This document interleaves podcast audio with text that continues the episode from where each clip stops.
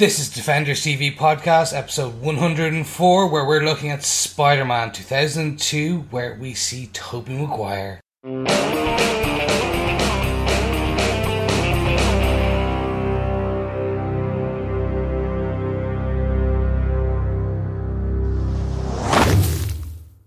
What's up, Defenders? Welcome back. This is Defenders TV Podcast, episode 104, where we will be doing a spoiler filled discussion on the one that kicked it all off Spider Man from 2002, where we saw Tobey Maguire get into spandex. Probably the best way of putting it.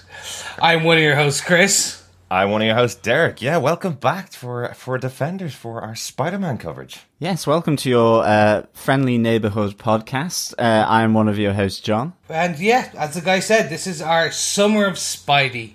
So for those of you who are just joining us, um, we are going to do a summer of Spidey, which is twofold. One, it's summertime, so unfortunately we're going to be on holidays. We're taking a short break. Some of us are traveling to unique destinations. But at the same time, we're also going to be covering the Spider Man films, all leading to Spider Man Homecoming, uh, which releases in early July, depending on what country and where you're living. Exactly. Um, and this is a very special treat for one of our hosts, isn't it? Happy birthday, Chris.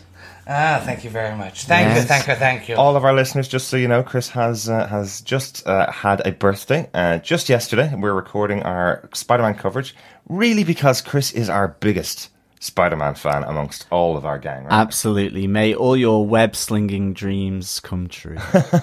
So you want me to be bitten by a radioactive spider, gain powers? Perfect. I, I'm actually quite happy with that. That is my I'm- dreams. exactly. um, yeah, everyone would like that. You suddenly get the Marvel apps as Abs- well. Absolutely, but judging by I this know. film, the cleaning bill for your room would be awful.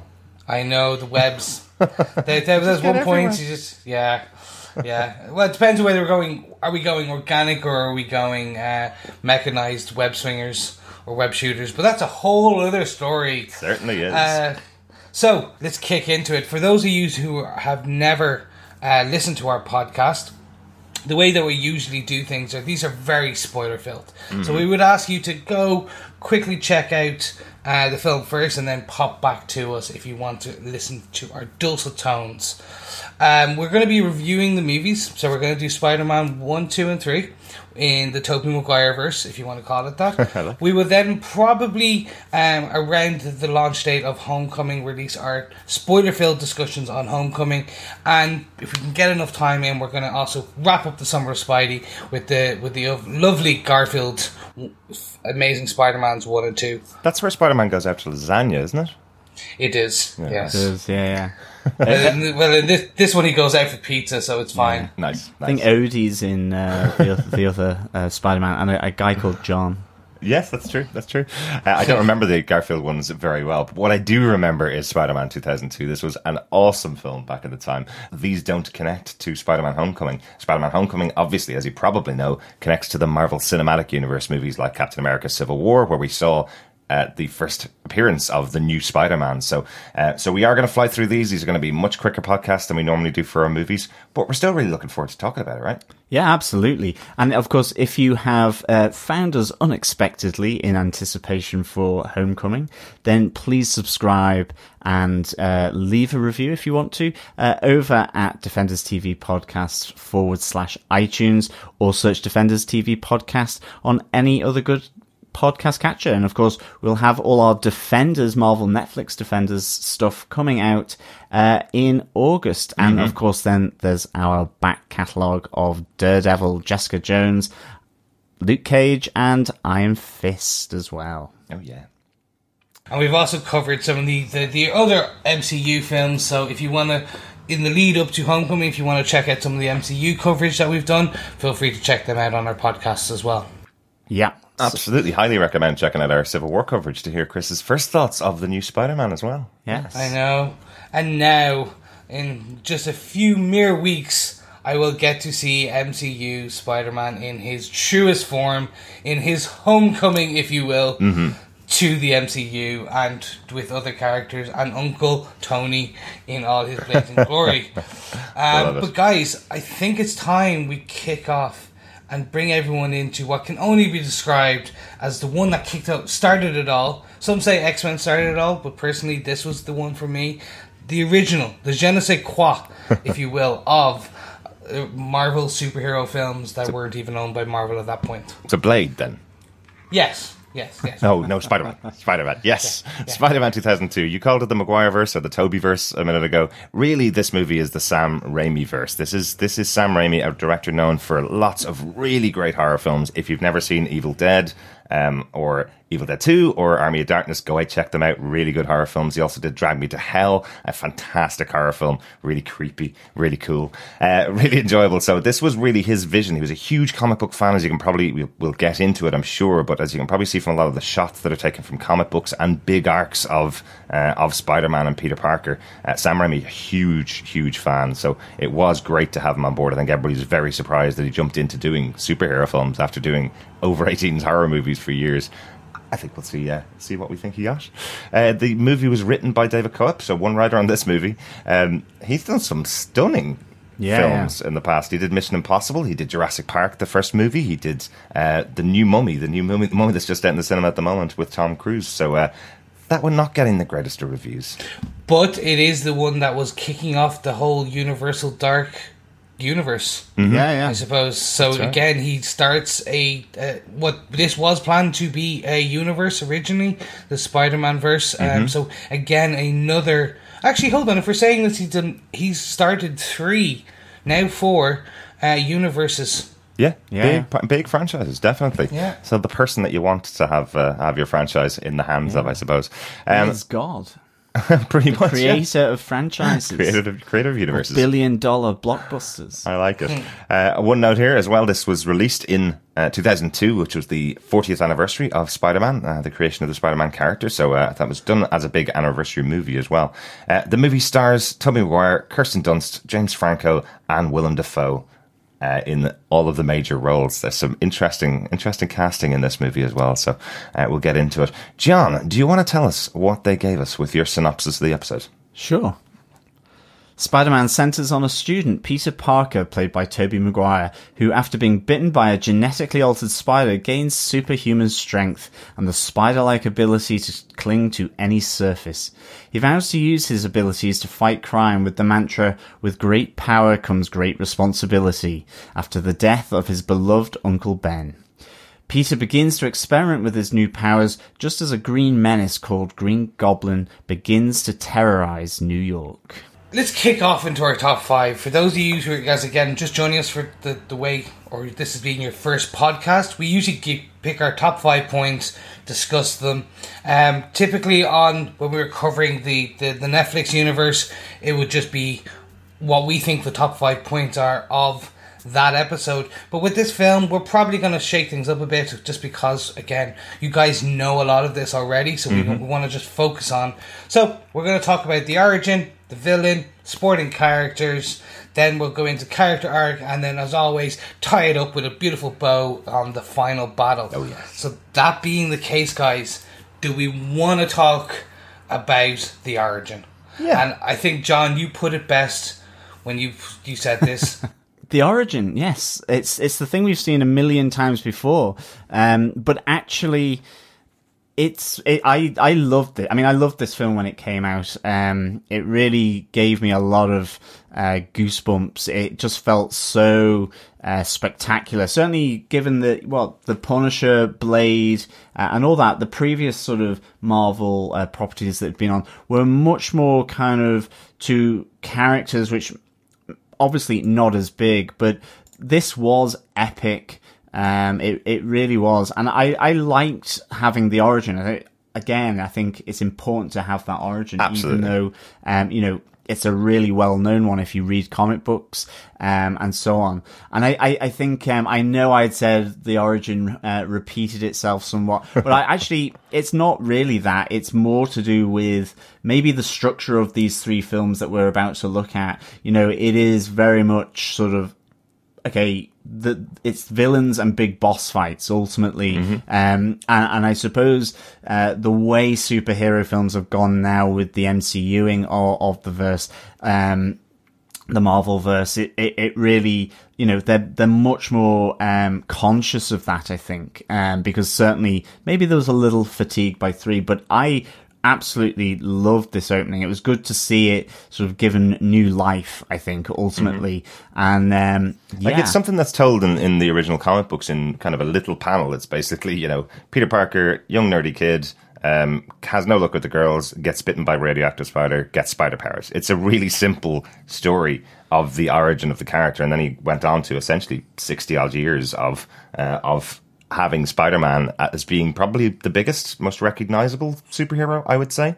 Um, yeah, I, I, he, he's up there with Spider Man, uh, Superman, and Batman. Yeah, very really much so. Big time, big time. Yeah. And of course, um, you know, we have the start literally of uh, the Marvel abs in this. Uh, in this, yeah, well. it's true. It's true. The spider bite gave me abs. Yeah, it's just like what, like that. We pretty sure then, then like uh, the, the, the other Chris's in the universe got spider bites as well. Oh yeah, um, but they're just hiding them better.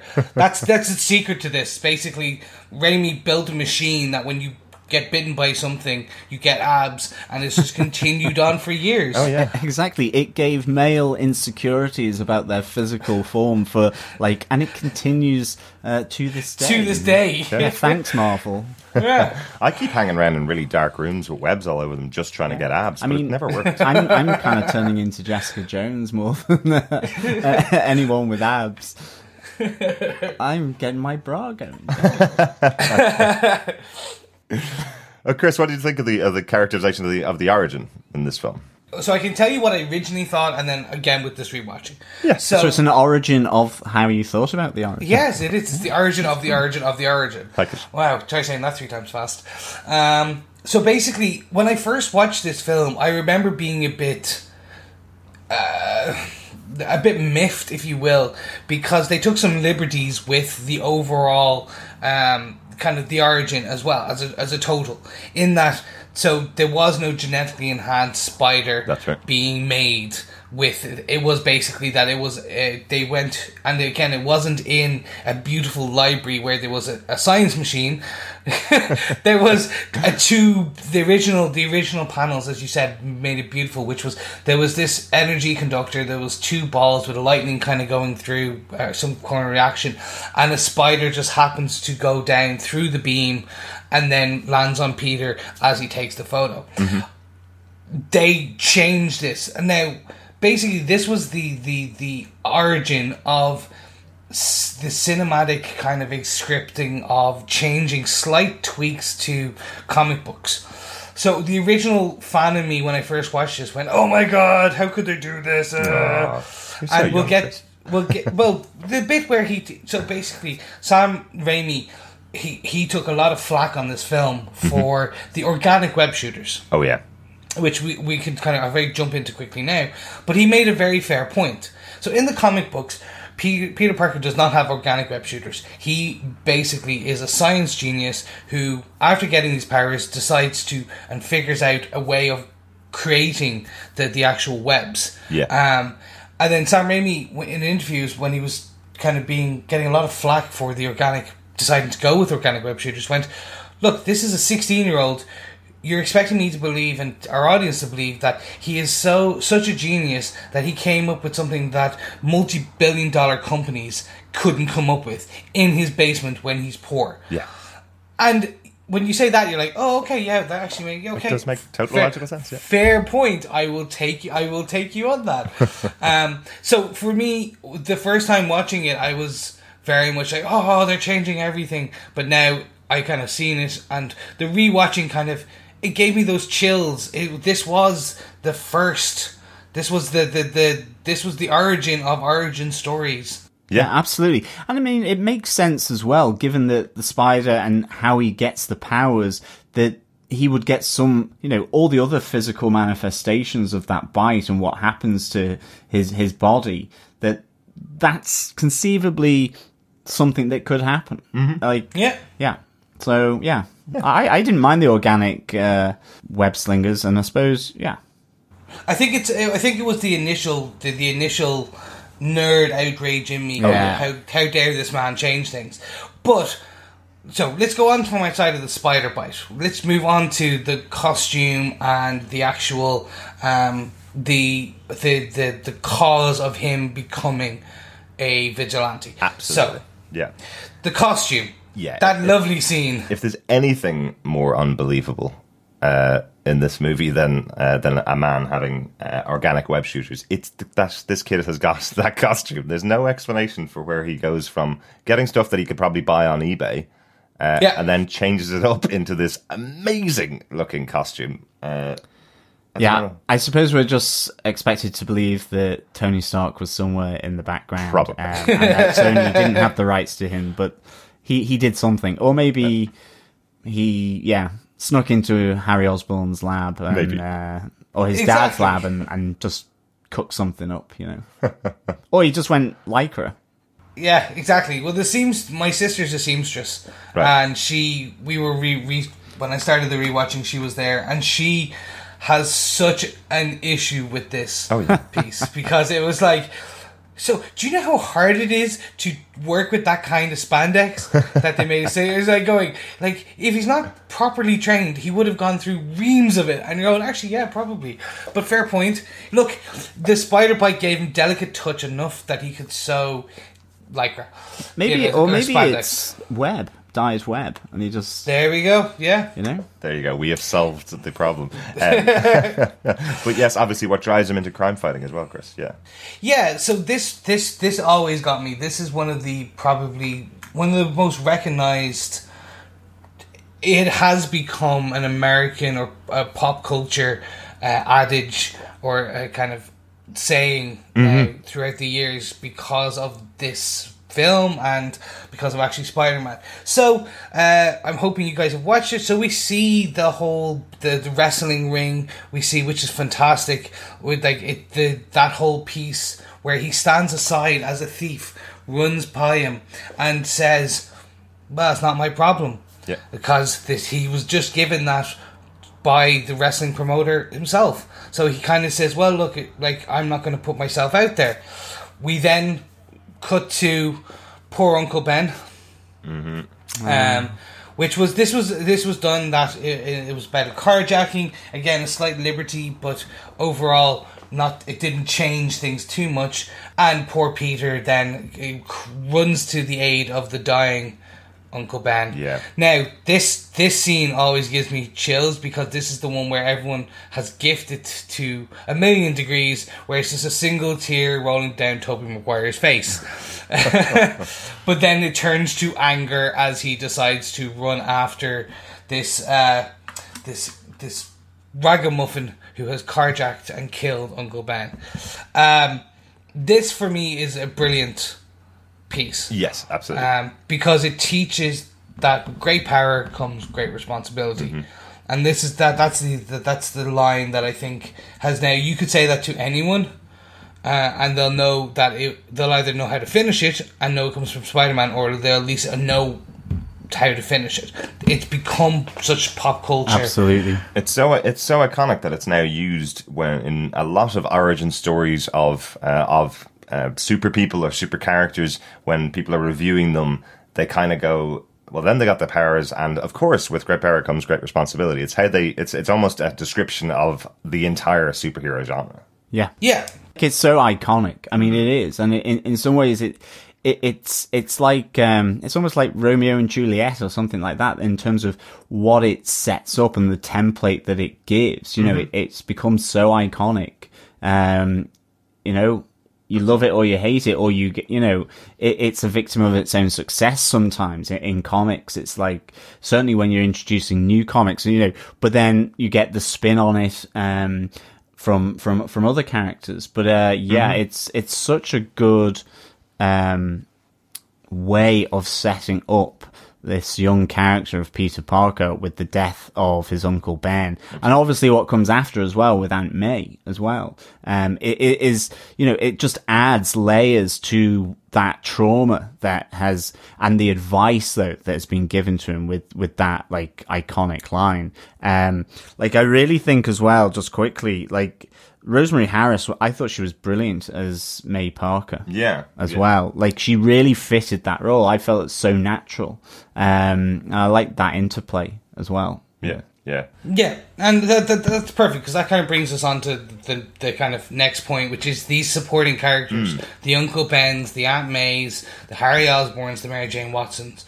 That they are they are essential. Sorry, and this is point two, ladies and gentlemen who are listening to us on the podcast. Spider Man's whole universe, his whole um, duality is that he is Peter Parker as much as he is Spider Man. Yeah. So without Peter Parker, and we, we see this a lot in uh, the actual second film, which we'll will uh, will be releasing in the coming weeks um, when we review it.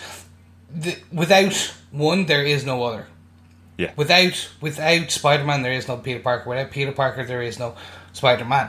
And Uncle Ben and Aunt May, they, they are central to his kind of. They are central to who he is because when when Uncle Ben dies and leaves him with this mantra, it changes him and charges him to go forward and become this this vi- this crime fighting vigilante. Absolutely. But then, the, as John said, the the, the Aunt May character is the the widow. It's to be, becomes the surrogate mother with a degree, if you want to call it that, of kind of they she will always there to emotionally support him as things get rough. Yeah, absolutely. She's not given enough credit in these in these films or in the comics really um, early on as being No. the one that he needs to needs to have in his life. Someone that's driving him constantly as a young kid, uh, going through things he's never never thought he would ever go through.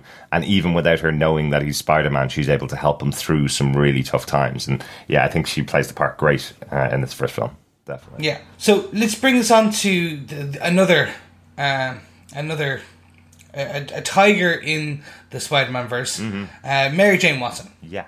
Yeah. Yes, again, MJ. Um, I always thought this was really interesting when they they started this one. Um, they never went with Gwen Stacy That's in right. these ones, which I always thought was you a, a different way of doing it. Mm-hmm. Um, for our comic book fans, um, you you'll know and understand what I'm talking about. For those who don't, um, Gwen Sen- Gwen Stacy was the original girlfriend, the girl next door for Spider Man. Yeah. Uh, Mary Jane Watson wasn't introduced till quite later on in the, the, the I think it was the late seventies, early eighties.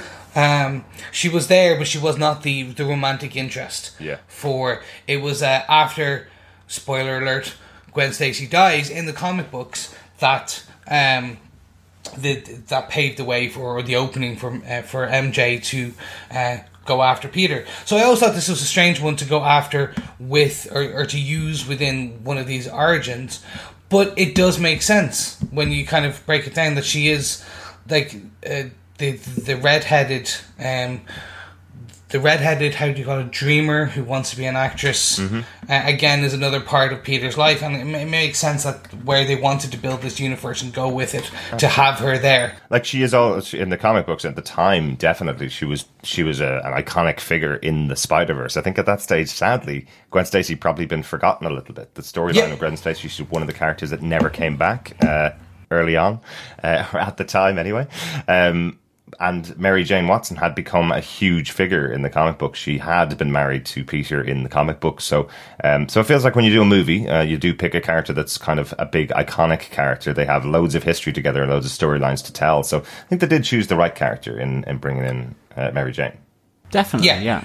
And they have a considerable history over these three films. Yeah, certainly. Certainly. Oh wow! I, li- like, have di- I did like her storyline as well. The fact that she's going out with the with the high school jock who's always beating up Peter. She lives next door to Peter, and she's being told that she's trash every day. He can overhear those those uh, her, her being shouted at all the time. So he actually knows her far better than her Yeah. boyfriend does as well. So. Yeah, like this, I think this is the strongest film out of the three uh, with for MJ. Um, like I think you really get a sense of where she's coming from.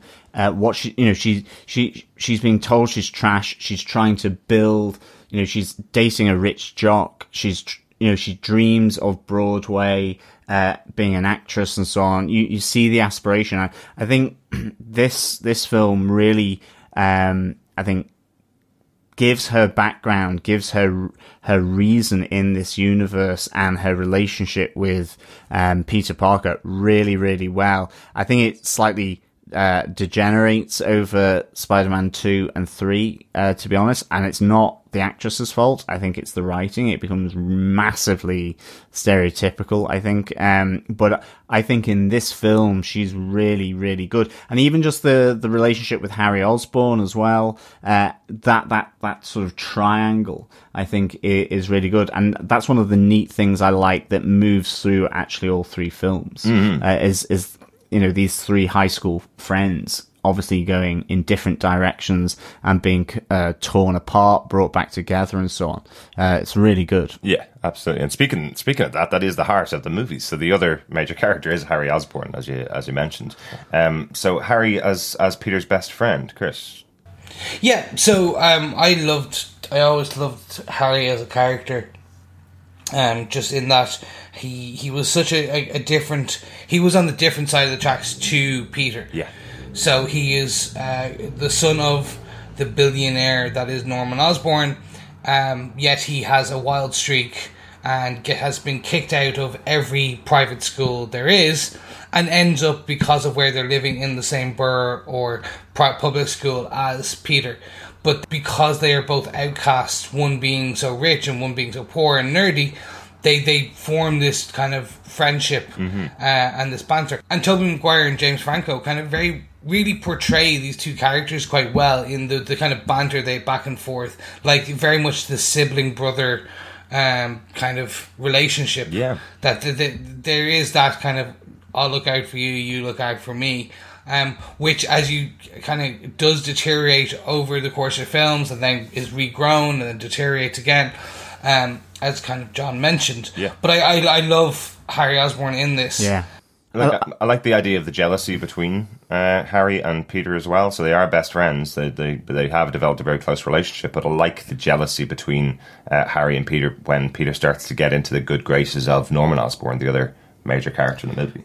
Yeah, I mean William Dafoe is like always does crazy well. Um, loved loved his portrayal of Norman Osborn sort of becoming unhinged uh, as he's exposed to that serum where he turns into obviously the, the crazy psychotic uh, Green Goblin. Um, really enjoyed it. Yeah, and that's kind of our big third point is obviously the villain. So we've done the hero, we've done the supporting characters, and the villain of this piece is is Green Goblin. So a great choice from the comic books, a huge character in in Spider-Man mythology. He's been around for for decades, uh, always popping back up. Um, but this is uh, this is Norman Osborn as uh, as his creation and his origin. What do you think of the, the origin and story of him? Uh, so for me, this this was it was an interesting. So it's it's a, a, different take. It's actually pulled from I believe it was pulled from the Ultimate Universe, right? And in the style that was it was given, in that he it was a serum that gave him and actually they don't even touch on it. It was supposed to have been Super Soldier Serum, of course failed, of course, because that's who everyone wants to be Captain America. Mm-hmm. Um, but I, I, did like this. I, I liked him being the, the, the, the, almost mad scientist, if you will, yeah. kind of kind of pushing back on a lot of it, going, well, it's ready for human testing. Well, it's not, but we'll do it anyway. Yeah, uh, I'll test it on myself. Um, William Dafoe plays the character fantastically. The scene where he jumps from the glass um, and kind of grabs the neck of the doctor after just inhaling all the serum yes. and coming back to life is fantastic. And again, um, it, it, speaks to the sensibilities of a horror director here. Um, you know, yes. Oh, yeah. You cast someone like Willem Dafoe when you want to scare the hell out of your audience, and Willem Dafoe does a great job. I think uh, I think the, the memes of uh, of Willem Dafoe started at this point onwards when he became the scariest thing you can see in a film. yeah, and he he he's able to pull off the the duality that is supposed to be the the Green Goblin. I really think that, that, this gave him two scripts and asked one of his personalities to read one and one to read the other. Yes, and exactly, and it makes actually met. no, no, and they didn't actually film the, the, the scenes at the same time, just changing cameras. It was just one. It was just two different takes. Exactly. Um, but yeah, no, that scene where he's in his uh, mansion on the top, up one of the upper floors, and they're looking at the mirror. So you have the camera panned at the two different mirrors, mm-hmm. and then you see William Dafoe talking to himself. Yeah. But in these two different voices, two different styles. Like that is why you cast that character, cast that actor as this kind of psychotic, broken, uh, intellectual genius. Yeah. Yeah. Um, I would have enjoyed. So again, this is being the comic book cynic in me. In this again is it's an origin. I get it, but uh, in the comic books, Norman Osborn is so he the duality is gone at this point in our in where we are in comic books today. He is just evil, psychotic, but he's able to be that really amazing businessman, front man, have like everyone think he's normal uh, in the comic books, and I would have loved that. Where except like you you only see that at the very end Yeah. of of the, this actual the final battle where the the evil psychotic Green Goblin is able to make his voice and seem like the original Norman Osborn. Yeah, yeah, Yeah. absolutely. Uh, what did you think of the character arc? Let's let's move on to, to point four. So obviously we've talked about all the characters now, but, but the actual journey of Peter from um, from the beginning when he gets the powers to going through that development, learning about the idea of with great power comes great responsibility, and then having to take on this huge threat to the city of New York. I I love the fun way that they treated him, you know, jumping from rooftop to rooftop, really experimenting with his um with his newfound powers. So cool. Like it's what everyone would do and I thought they captured that really really well and then obviously it just gets darker and darker and I think that's really down to just how interwoven these characters are in this first film and and particularly that you know Norman has this soft spot for Peter. It's you know there is that kind of idea that he's the son uh, he would have wanted because he's you know he enjoys his science so you could see him fit into the company. He feels like Harry is just being like annoying and so on. Um, but obviously then that he becomes suspicious of Peter, Peter becomes suspicious of him and obviously moving through to, um, the, the finale. But there's that complication of the fact that they know one another and Peter is best friends with Harry. And I think that just is so, really good. It just adds different layers to their confrontation in that final battle. Absolutely. And I think it really adds to the, the, the arc that Peter has to go through because it's much more conflicted. It, it, it's much more dangerous for him because of his friends and, and who, um, the Green Goblin is. I actually really like um, the fact that the Green Goblin does offer him to join him. Like that, it's not set. It's not set that Peter necessarily will follow uh, Uncle Ben's kind of. Uh, wisdom that has been offered to him that there is a chance um, that uh, he will go a different journey. I mean, it's obviously a very slim chance, uh, given uh, the knowledge of the, the character, but it's still for it, it just adds a little bit extra. And I, I think that's what's great about the the arc in this film for Peter.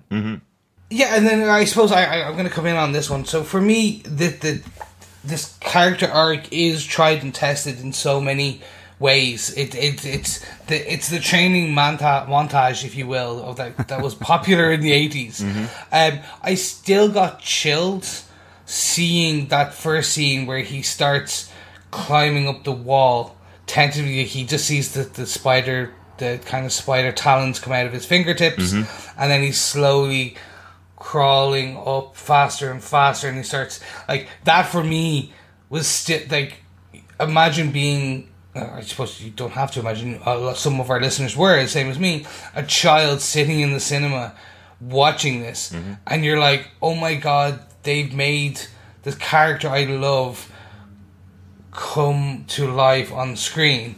And his get his character like I know I know like rewatching the films like they are dated and that's fine. Like like even the graphics are dated but the the story arc is the character arc itself is what makes this film special. Yeah, yeah. it's the you you basically have given someone a you give him tragedy and it's he either breaks and uses this power for evil or you give him tragedy and he becomes the hero. And that is what the two characters are. So the tragedy of nearly losing his his business um, and giving him powers causes psychosis and causes the evil to be ignited in the Green Goblin, where he uses that power to then go and kill the rest of the board of directors and all this of thing. But then you give this, you give power and tragedy to a child who has been pushed and taught that like with great power comes responsibility that you must help the weak and that arc then kind of propels spider-man through to become this the the, the friendly neighborhood new york spider-man like i know he like, he starts with the friendly neighborhood and then you're kind of going well you're actually all of manhattan and brooklyn so pretty much new york island let's just say that yeah so all of the supporting new york upper state is your uh, area He's in all Um, of their neighborhoods, yeah. yeah, exactly. He's everyone's neighborhood. Yeah. Um, but what it comes down to is that this character then goes on the journey of he he gets to a point where everyone loves him, and then you have the supporting character, which we haven't talked about much in this one, probably a lot more in the second one. J. Jonah Jameson, eh, who feels that in order to if someone is becoming too big for their britches, they must be tore down. Yeah. and he literally tears down Spider Man. While chewing Be up for- the scenery. Amazing character. Yes. Yeah. Yes. um, and I think it's just fantastic because it's so that he's given Spider Man has said like they do, they don't love him. They they don't want him to be there. Um, a, a nice tidbit of information is because this film was um, uh, was uh, released after September 11th, uh, the September 11th attacks in New York. Um, there was a reshot where we see the, the people of New York um, throwing the garbage at the Green Goblin, and he goes, "They're one of us." That was actually added in later, Yeah, yeah. because they wanted to show the unity of people of New York. Absolutely. Same with the scene, the closing scene where Spider-Man is attached to the flagpole with the the picture of the United, or the flag of the United States. Yeah. That was added later again to show that how much of uh, uh, how much of a unifying character he can be for New York. Absolutely. Um, and I think that's it. He gets to a point where he knows he's not loved by everyone, but majority of the people of who he looks after, the neighborhoods, care for him. They know he's doing right, and that's where, kind of where we get to with Spider-Man. He kind of goes from a nothing with to something. Yeah. and I think that's kind of like. Derek, do you have anything on this, or do you want to move to the kind of final battle? I think we need to move to the final battle. Really, um, like you're you're absolutely right. This this character has a great arc. You can do the you can do the the hero um, the hero arc. It's a very standard arc, as you said, Chris. But you can do it with joy and you can do it with love. And I really think Tobey Maguire embodies that image of a kid getting superpowers and just being completely joyous. I love even just that little touch where he's trying to get to fire the web shooters, uh, which he knows he can shoot them, but he's using all of the words from uh, from the DC comics. Did you notice that? It's like he's Yes. using Shazam to try and throw them out. Up, up, and away. Yeah, he's trying Yeah. to use each of the uh, each of the things he's probably read in the comic books he's read. It's it's kind of cool. It just ties him to being a grounded kid. Um, but yeah, the arc is, is fantastic. But there's obviously going to be a big battle at the end. There's always going to be p- pitting the villain against the hero at the end. I like how separated they keep. Uh, Peter's storyline from um, from Norman Osborn's storyline throughout the film. It's Yeah. only really about the last last 25 minutes of the movie where the two of them start to go up against each other, uh, which I think is a really good choice for the film. Then you can have two completely separate origin stories and have them culminate in one big battle at the end. Uh, Yeah. I do think that is a bit of a weird moment when uh, Norman asks uh, Peter to join him. It's it's kind of an odd thing. I can't really see how he would join him, but it's kind of you're powered, I'm also powered. Why don't we take over the city? Okay, um, didn't expect that he would ever do it. No, but I mean, I, I think it, He is it- crazy. Yeah, he's crazy, but he, he's also that because he is, you know, he's increasingly suspicious, and then fi- realizes that Spider-Man is Peter Parker.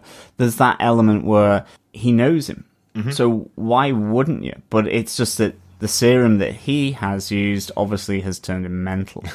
um, but uh, I think even with that, the idea that the final battle ends with Spider-Man bringing Norman back to his apartment and, and laying him on the couch. Unfortunately for him, Harry walks in, sees that it is Spider-Man that's killed his father, or so he thinks. But that is just, you know, if you think of final big boss battles, that kind of idea is is something kind of really interesting. That that that tie-in of, of these central characters through just knowing each other um, in day to day life kind Yeah. of thing. And I, I really then obviously it, you know it jump boards everything off uh, for for Harry and his kind of obsession then with the Spider Man and just the relationship with Peter Parker. So I, I really like the idea that you know um, it was between these two um, fighting it out, but ultimately again um, that Peter because of the mantra, because of what he's bringing to to being Spider-Man, um, and because he knows Norman, that he decides to you know bring him back to his home to to lay him down. Um, you know that's a fairly personal moment, I think, uh, for a big final battle, which And I think is pretty cool. Yeah, again, fundamental to the Spider-Man character. He has to be real. He has to feel like somebody that is in your local neighborhood. So yeah, you're, the touch of the touch of uh, him personally knowing the Green Goblin and taking back to his son is yeah, it's it's the right right impulse for the film, definitely. Yeah, so for me, I'm still torn about this film, uh, the ending. Um, How about so the battle itself? So it's a it's a, the battle that, that's that that's the the issue I Yeah. have. So it's a Um, small in enough that- battle. If you if you compare it against something like the Avengers, which takes place in New York City as well, and that is things coming out of space to destroy the entire city, and a bomb about to go off, nuclear bomb about to go off to kill the entire city. So this is a much smaller battle. Yes, yeah, it really is. It's I, I can see your point there. For me, it was more the choice of dangling the the, the school children versus MJ. Like it's uh, like that that that that was pretty much for me. Oh my god, that's the culmination. Like oh my god, he's gonna save the, and that amazing scene where he catches both of them, and then it dragged on for a bit, and then they added that scene in, and then it's okay. Let's go fight in this. For some reason, there's an abandoned, broken building, like factory where they can oh that's overgrown in New York prime real estate. Yeah, Just yep. So forget about that. Um, it was basically a fantasy film. yeah, exactly. it's the two of them beating up on each other so much on this. Like it just it went on for me slightly too long, but I still love it in that. Okay, I love it and I hate it. I think is probably this is very marmitey for me. Right. I seeing Spider Man be torn up, and then that that that image of him becoming the battle torn Spider Man, where his mask is half ripped and all that, all culminating with a flip over, a a speeding um, glider, Yeah. and it's over. That for me was just like, oh great, oh oh wow, okay. Like you just you basically have killed off for me what I considered one of the biggest characters Yeah. in um in the Spider-Man universe. Yeah. So it was it was bold for what Raimi did, but it it stopped so much potential for the number two and three, Right. Where you could have had the Norman Osborn character. There. Yeah, yeah, but kind of Um, cool that they did set up uh, that we will possibly be getting Harry in that role. Uh, that's Yes. a good, a good choice as well. Yeah. Uh, and again, it, you know, this is a, a death of a villain. This doesn't happen very often anymore. Nope. Um, there's usually Nope. people caught now. Yeah. Um, but yeah, the death of the of the villain, and then the only person that witnessed it is Peter Parker's Spider Man. He's the only person that witnessed the actual death. So uh, yeah, leading to the leading to Harry thinking he's the one that murdered his father, which is a great, a great idea. And where did he put all the the, the goblin stuff? He they that's never answered. By the way, he it- just strips him be. off the goblin stuff. No, it might be. Mm-hmm. Oh, Oh, okay. okay. oh, okay. Maybe not. No, Sorry, I know what you mean. I know what you mean. After the battle, where did he put the? Yes, exactly. Suit. The outfit that he- Hopefully, he burnt it in hell. That is one of the worst costumes I have ever seen in one of these movies. That is I true. hate the goblin costume. Yeah. And I know it was, it was it was done with with the help of Willem Dafoe. He was he was really into the idea of having a fully armored um, Green Goblin. It It's the still doesn't explain that helmet. oh my god. Yeah. I don't understand. I, I, I get the idea of him being fully armored. That makes total sense. But that helmet, where you can kind of see his face through the grill sometimes, uh, it, it, I don't know. It's a very odd idea for me. So hopefully, that hopefully that's where Peter threw it in hell. Yes, hopefully. But that's perfect. That brings us on just some notes, guys. Hmm. So that's our top five. I wanted to. There's two beautiful kind of pieces for me in this, and that kind of show why I like Tobey Maguire as Spider Man. Mm-hmm. The first is the scene where he catches Mary uh, MJ and her lunch trays. Ah, yeah. So that's that's not CG'd. That was basically there was 156 takes of Tobey Maguire with a, a tray and a sticky substance trying to catch all of them, and he did it after 157. That is amazing. Amazing. It's tantric. It's really is tantric. You would you would kind of give up after about twenty takes and go, can we not just draw in this stuff with the CGI budget at all, or just skip the scene? Right? No, one hundred and fifty six takes. Let's let's keep going. Yeah, it just it was amazing. Fantastic. And then um, Tobey Maguire started getting a lot of sinus problems in this film Right. because of the infamous upside down kissing scene. Of course. Yes. which because basically of the, the, the, the huge amount of downpour and the rain it started going into his sinuses and up his nose Oh, of course. Yeah. and so he started getting really sick after from the period of when they filmed that but obviously that is now an infamous or, or very famous or probably should say infamous uh, scene because it has been so many other films have you taken it as a f- funny trope. Mm-hmm. It is used and called back to in each of the two other films. Yeah. Uh, there is Yeah. some form of upside down kissing. Um, but yeah, that just I, I thought it was so funny that Tobey Maguire started getting so sick for that one scene that Sam Raimi thought was terrible and has become now so big it's and so well known. It's iconic. I'm so glad he went through. And, and it's true. It, he didn't catch anything from Kirsten Dunst in, in that Yeah, scene. No was the rain. cooties, no was the cooties. It was the rain. Exactly. Uh, one of the things for my notes uh, that I wanted to talk about was the cameos because these movies are well known for their cameos. We did have Stan Lee. Oh in- we did have Stan Lee in X Men, but as John intimated there, yeah, one of the biggest cameos in this for me as a as a WWF fan from the eighties was the Macho Man Randy Uh, absolutely. Yes, I really want. Yeah, I really wanted Ric Flair to come in as well. Woo! I'd just do the the great face off with Macho Man Oh, and Ric Flair. But it's great to see. Great to see Randy Savage in there as well. Uh, one of the other, uh, one of the other ones. Uh, obviously, as it's a Sam Raimi movie, and he was moving from the small time of uh, of Evil Dead movies, working with the main star of his movies, Bruce Campbell. He decided to take Bruce Campbell over, and Bruce Campbell gets a cameo in every movie. Like it's like as if he's. Um, Sam Raimi Stan Lee, so he gets a cameo and a pretty sizable one in each one. He be, he's the stage announcer in the in the ring in this movie. If you don't know who he is, um, so he gets his his little moment in the sun there, and we also get a very heroic moment with Stan Lee, uh, where he gets to save one of the young kids at the uh, at the um, one of the battles where there's uh, it's the parade, isn't it? It's the parade, the balcony collapsing and Yeah. stuff. Yeah. And Stan Lee gets to save one of the kids in there, so he gets a heroic scene Yeah. as his cameo this time, which is quite cool. Not just a not just a gag. And of course, we have Danny Elfman on violins, um, and ghostly voices going. Oh, I know you could definitely tell it was a Danny Elfman score. definitely. probably a Very Batman much in so. it, or um, or Tim Burton, some character, Beetlejuice. yeah, Um, Edward Scissorhands, Yeah.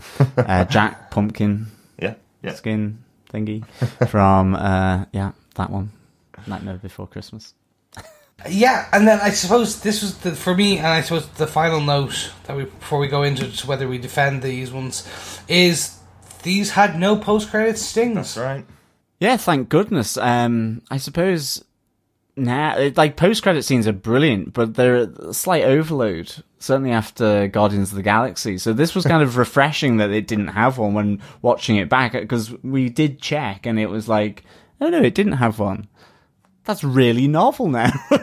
yeah, exactly. Like the, I can't even remember which was one of the first ones to bring in the post credit. I'm assuming it was Iron Man One, um, by Jon Favreau. Uh, but we'll need to double check that. But this for me was the interesting piece because it was like, yeah, they they they didn't set up a second film. Um, they just kind of let it go, and it was like, well, you may get to see things happen, but you may not. Yeah, yeah, yeah. Wait and see. Exactly. Um, the post credit scenes were almost things that happened at the end of the film, things that they would traditionally have. Things like the body of, of Norman Osborn being delivered back, Harry finding it and blaming Peter for it. Um, that would have been that. That's a Marvel post credit scene, scene, isn't it? Yeah. Kinda end on the high of Peter winning, and then you have something in the post credits that lead to the next film. So that that's what I think would have been the post credit scene if there was going to be one. Yeah, no, and that makes sense. Yeah, definitely. Let's do this. Let's see whether we defend Spider Man 2002 by Sam Raimi. Derek, do you defend this film? absolutely defend this film. This is a, this is a classic to me. This is you know that it, it really delivered on everything I wanted this movie to deliver, and I can't unfortunately separate out the feeling it was that was there when I saw the movie the first time and the feeling that's there now when I see it. Uh, in the light of the rest of the films, this you know it's not as great as I remember it. Don't get me wrong, but it's still a classic. There's some brilliant things in here honestly, I think the only real missteps in the film one is the costume for Green Goblin, which I thought could have been better, and the second thing is that they took Peter Parker out of high school in the first hour of the movie and set him on the path to being an adult and going to find work. That's the only thing that is a, a bit of a drag, especially knowing there's going to be two more movies where he's not in high school. There's so many stories yeah. that are that are there for him. I think that's why they're doing uh, the homecoming idea, the idea that Spider Man's going back to high school now, is because they skipped so much by putting him out of pulling him out of high school. This is something that Stan Lee always says about the character. The character was supposed to be for kids who were in 14, 15 years old to identify with. And the minute you get him trying to get a job and get an apartment and a place to live, it does take a bit out of the character. Um, but I think the casting in this is great. I think the the interplay between the characters is great, and the writing uh, around all of them forming together a real personal story in the superhero genre, I think, is really, really good. Yeah. Okay, well, thank you very much for that one. John, do you defend this film? Oh, I do. I do defend this. I will give it four Uncle Ben's rice out of five. Um, for me, how did we get through the whole podcast without Uncle this Ben's rice? really is. Um, I think I agree with Derek. It, it's a classic. Um, I remember seeing it in the cinema. Just I bowled over. I loved the cinematic and the scope and just the massiveness of it. I mean, again, the CGI looks a bit ropey now, but at the time, seeing Spider-Man slinging through the, the skyscraper jungle of of Manhattan and New York absolutely phenomenal. Um, I love the fact that it was Norman Osborn that was one of the main characters, uh, his villain. I loved how it all connected in with Harry, with MJ. Mm-hmm. I really enjoyed that. I think as Uncle Ben and uh, Aunt May in terms of that origin and how that really sets um, Peter Parker onto Spider-Man.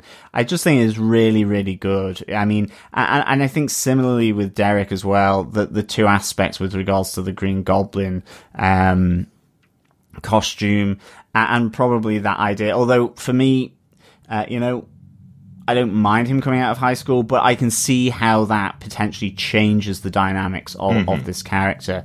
And I mean, again, I think for Sam Raimi, it, it's a bit like with, um, you know, this is a Ditko creation with Stan Lee. The other big one, obviously, Doctor Strange for, so, but you can see in this, you can see the love that Ra- Raimi has for this character Absolutely. and how he treats him, how he frames him, how he makes it really iconic. Uh, from being on the side of a skyscraper to, um, you know, tonguing MJ in the rain, uh, all of that kind of stuff, uh, is really, really, um, just a great love letter to this character. And I think the same way, say, that Scott Derrickson did with Strange. Absolutely. Absolutely. But I think, who cares with my, my view? Young Christoph, do you defend this Spider Man movie, number one? I do, guys. I so do. And John, thank you for bringing up Strange. We went a whole two episodes of this podcast without getting a Strange reference, but all roads lead to Strange. But that's true. So Ditko making Spider Man with Stan Lee on this was like this character has been like it's just been such a big part. Well, for me growing up, but not for for many other people, including Raimi. Um, so as you said, I couldn't say about it. This is a love letter. Um, it's a love letter to the origin to to a character who's was always going to have this duality of who he is, and that's why we get these two. Well, we actually get three stories. You get the, the Goblin story, the Peter Parker story and Spider Man origin. Mm-hmm. And it just goes, it continues that way. There was originally some backlash around Tobey Maguire being cast as Peter Parker and Spider Man, and I think this settled it as being no. This he he did embody at that point in time. He embodied who Spider Man was, Absolutely. leaving high school, going into his first foray into the Daily Bugle, etc. And I loved it. Like I, I can't I can't say much more. Like I seeing Spider Man crawling and swinging for the first time on. Now I'm not talking the '60s uh, Spider Man or the Japanese Spider Man live action. Yeah, they're two different things altogether. But overall, this was the first big, s- the big piece for me, mm-hmm. and I loved it. I can't, I can't say anything more. Excellent. Good, good way to spend your birthday, Chris. Yes, it was a beautiful way to spend my Y- birthday. yes, Chris, you, you've loved it. You can't unlove it. Yes, it's now forever in history because we've recorded it. Absolutely. Absolutely. Thank you so much for joining us, fellow Defenders. Really good to have you back with us for this episode of, of our Defenders TV podcast.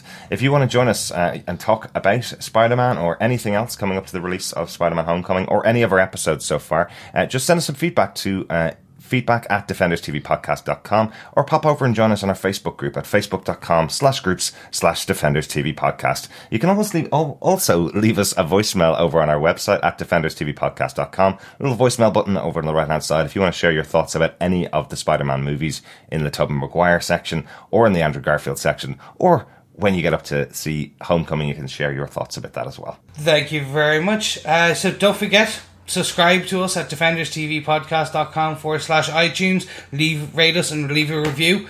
And also, if you are on any good and evil swinging in the neighborhood of a podcast, uh, Android podcast catcher, I should say.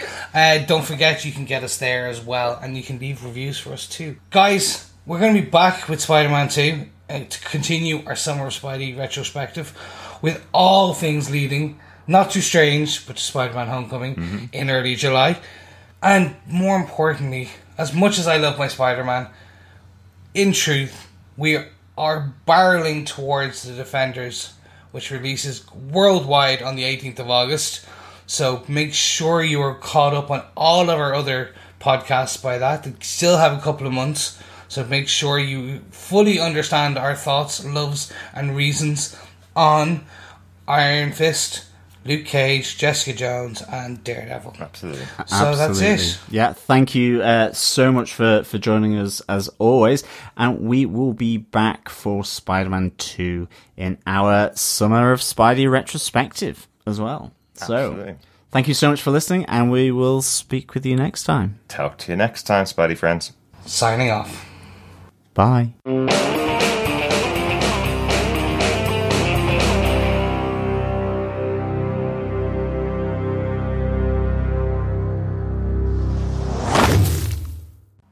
Better signing off, Chris. Come on. No, he says it in the th- animated series. Yeah, I think he said it. I don't know. I think it was something better. Chris is swinging off into the distance on his um, webs. Yes, webs. Good. Can we use that? Like just that, because now people just listen to the, me going like this now and going, "Oh, that's weird." Bye, guys. There you got some extra outtakes out of us before we even go. Bye. Bye. Bye. Bye. Bye.